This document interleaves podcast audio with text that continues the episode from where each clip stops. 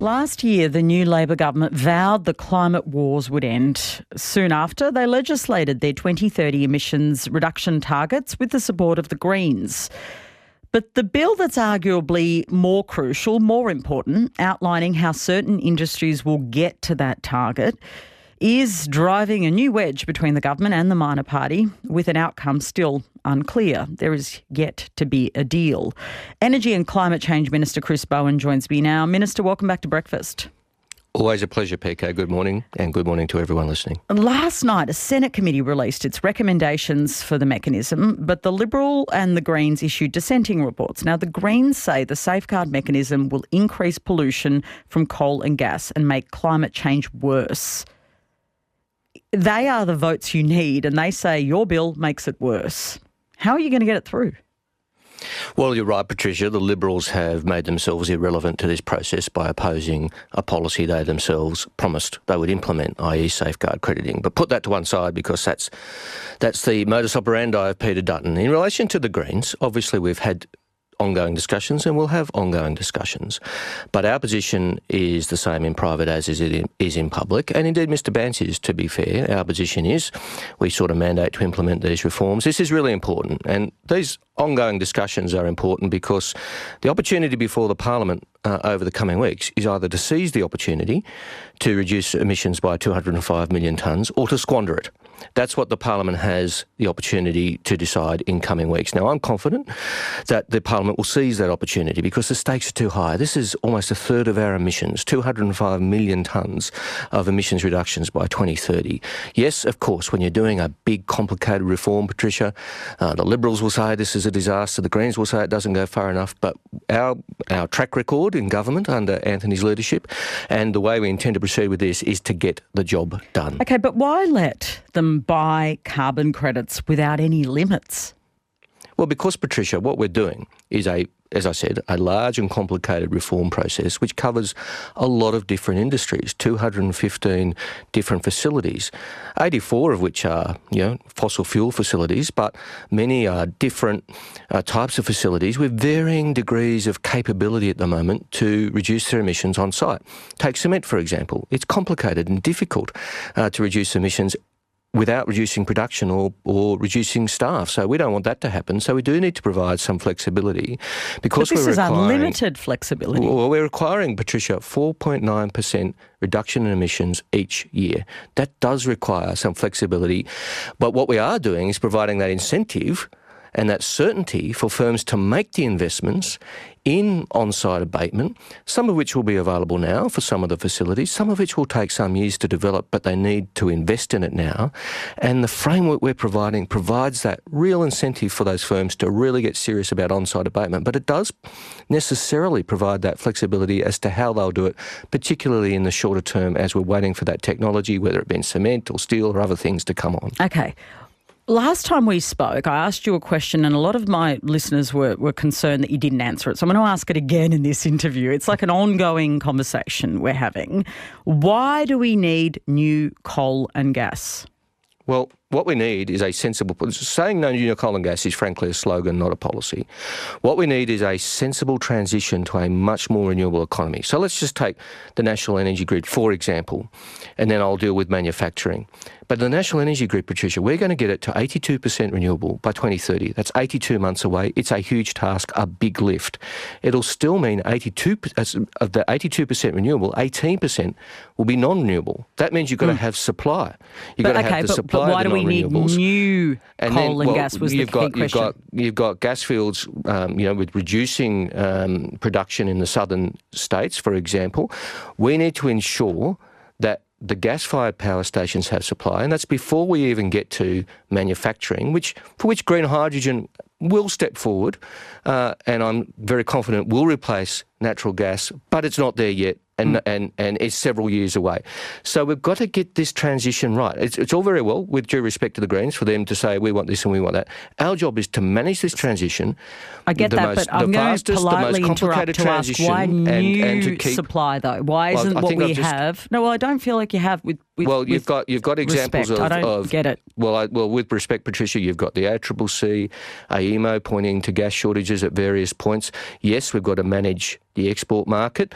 Uh, a lot of this has already been contracted. You can't disturb that. You've also got to manage the ADGSM, the gas code of conduct. All that we have in place. All that we so we're in going place. to need But new all- gas supply. You're well, saying I'm, uh, what I'm saying is it would be guarantee supply. irresponsible to have. It would be irresponsible, Patricia. Let me make it very clear, as the Prime Minister's saying in a speech this morning. Gas has a role to play for peaking and firming for many years to come. It would be irresponsible to put some sort of blanket ban uh, on as we are undertaking this massive transition, coming after 10 years of denial and delay, starting in 2022 to get a 2030 target. Yes. It's ambitious and difficult and complicated. So we will do it. Okay, We okay. will So let me it, just get to the heart of this. Because last night I watched um, Chris Bowen speaking with my colleague Sarah Ferguson on 7 I think you'll find that was Adam Bandt. Up Chris Bowen, you're Chris Bowen. I'm the other guy. Yes. that's that's an embarrassing misspeak. You've caught me. You've No, caught no, me, but I've um, still got the question, and this is it. Correct. Right. All good. And he says you just change the laws to ensure there's enough supply. So why do you need new supply? Don't we have enough No, well, gas? With respect, that's not quite right. What we did is put a gas supply or a gas price cap on in December with the support of the Greens uh, and the crossbench, which we acknowledge and appreciate. No support from the opposition, uh, but it does not provide an opportunity for the Parliament or the government to go in and cancel export contracts, and nor should it. Uh, there'd be constitutional issues, there'd be sovereign risk issues, there'd be trade issues. Uh, what we've got to do is, I am very keen to ensure that we have as much domestic gas supply as is necessary and possible, of course.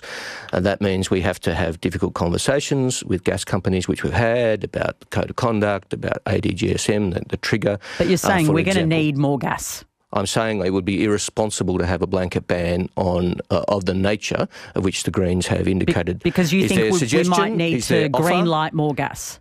I'm suggesting, Patricia, I've said it now, I think six or seven times, it would be irresponsible to have a blanket ban. I've said that consistently from the beginning. That's been our position in the private conversation with Mr. Bandt. It's been our positions publicly. And Mr. Bandt's position has been the same privately as publicly. That's their view, but it's an offer, not an ultimatum. He's happy to have good faith talks. We've had those and we'll continue to have them. Okay. Major Australian investment groups have told the Australian newspaper they'll be recommending three changes to increase integrity in the scheme that you're trying to legislate uh, by forcing heavy emitters to release time bound climate transition plans. Do you think that's a good recommendation and will you take it on? I certainly think, Patricia, that the conversation about transparency and openness and and plans which are there for all to see is a very fruitful conversation to have. I, I certainly think that. So I think it's a it's a it's a suggestion by those groups which is worthy of further discussion and consideration. It has been uh, something which has been on my mind about how we could improve the transparency of the of the arrangements, and certainly they are the sorts of things that I think uh, sensible people would and could contemplate. How confident are you that the pipeline of new coal and gas projects won't blow out the emissions budget in your safeguard mechanism legislation? Well, when you talk about just just firstly, Patricia, this concept of a pipeline. Now, Mr. Bandt, with respect, says, "Oh, well, there's this pipeline of, of, of projects that Labor wants to approve." Now, that is not the case. What there is is a register of, of projects which companies have, you know, filled in and said, "One day we might want to develop this, or we're interested in developing this." They've Many of them are yet to get environmental approvals, final investment decision, board approval, insurance, finance, etc. And you know, increasingly shareholders, investors, consumers are demanding better companies, and that's a good thing. So this idea that there's a guaranteed pipeline is not accurate or correct, and, and then and, and then indeed they have to get environmental approvals and then comply with the safeguards mechanism if they are if they are large emitters. Now, in relation to this, we've factored into our plans a reserve of 17 million tonnes to to cater for uh, the flexibility we need, but also, Patricia, if if this reform passes, there'll be a constraint on carbon of existing facilities and new facilities. If this, reform does not pass, there'll be no constraint. No constraint. So, the, again, the choice for the Parliament is do you want business as usual, which is seeing emissions from these facilities go up, existing and new go up, or do you want a constraint in place which this policy provides, which will see emissions come down? But if you want to get And- your legislation through, you have to negotiate it. Now, yesterday, Independent Senator David Pocock told me he's still got serious concerns over the legislation and he'd like to see a cap on how many carbon credits a company can buy or use. You, you earlier you told me you thought that that, that you needed flexibility. Uh, that means you could still have a cap with some flexibility. Will you consider that? Well, I've had discussions with Senator Pocock and we'll have more, but uh, without revealing those private discussions, again, my position publicly is the same as it is privately, that if you put hard caps on ACCU use, uh, when you are requiring 4.9% re- emissions reduction each and every year, uh, then uh, that is a problem because you've got industries which won't be able to comply with that without, without accessing ACCUs. Now, people say you can't offset your way to net zero and you can't offset your way to um, the 1.5 degrees, and I agree with that. But I also, I also think it is impossible to do it without offsets. I mean, offsets are the net in net zero. I mean, we all talk about net zero. Technically, it's the policy of all the parties. Yeah, it's Labor, about the Liberal, unlimited nature of the offsets. But net is the net in net zero. I mean, so let's just let's just be the offsets are the net in net zero. So let's be clear about that, uh, and they do have a role to play. Now, again, if you are going to suggest that the, you know no facility should be able to use more than X percentage of offsets, then you have to explain with respect how an industry which doesn't have the technology yeah. readily available in in large amounts just yet, whether it be concrete or steel or some of the others, would be required to reduce their emissions. And with respect, nobody has been able to do that because Just, nobody can. Minister, finally, uh, the Greens leader, Adam Bandt, that's his name, um, uh, has made it. Only our mothers can tell us apart. Well, has said that you you're going to have to give a little. I mean, that's the thing. You've got to do do a deal if you want to get this through. What are you giving? It seems that every time we speak, you sort of uh, you, are well, spruiking your plan. But what are you willing to negotiate on?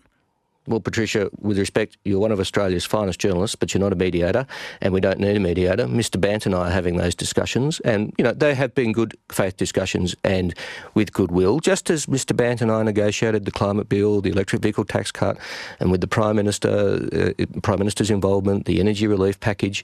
I mean, we get things done, and yes, we start from different positions, uh, but of course, so you're going to give a little. Record, well, well, I, I'm very keen to get this through, but our our negotiating mandate is very clear, and as I've said a number of times in this interview, it's the same in public as it is in private. Mr. Bandt's is the same in public as it is in private. He said uh, his position is an offer, not an ultimatum. I I appreciate and respect that. I think that's the right approach on his behalf, and uh, we'll have ongoing discussions. But as I said, the opportunity for the Parliament is to seize or squander uh, this chance to get emissions down by 205 million tonnes. This is the only only opportunity we have to get emissions down in our largest industrial emitters. The country has been getting emissions down from electricity. We have plans to get it down much further. We have plans on transport. Okay. Uh, we're working on agriculture. But this is the big opportunity when it comes to heavy industry, which is almost a third of our emissions. And if we don't seize this opportunity, we will not be on track. Uh, to do the sorts of things that we can do as a country and catch up on 10 years of denial and delay. Minister, thanks for your time. Always a pleasure, PK. Climate Change and Energy Minister Chris Bowen. You're listening to ABC RN Breakfast. It's easier than ever to hear your favourite local and national ABC radio stations, live and on demand on the ABC Listen app.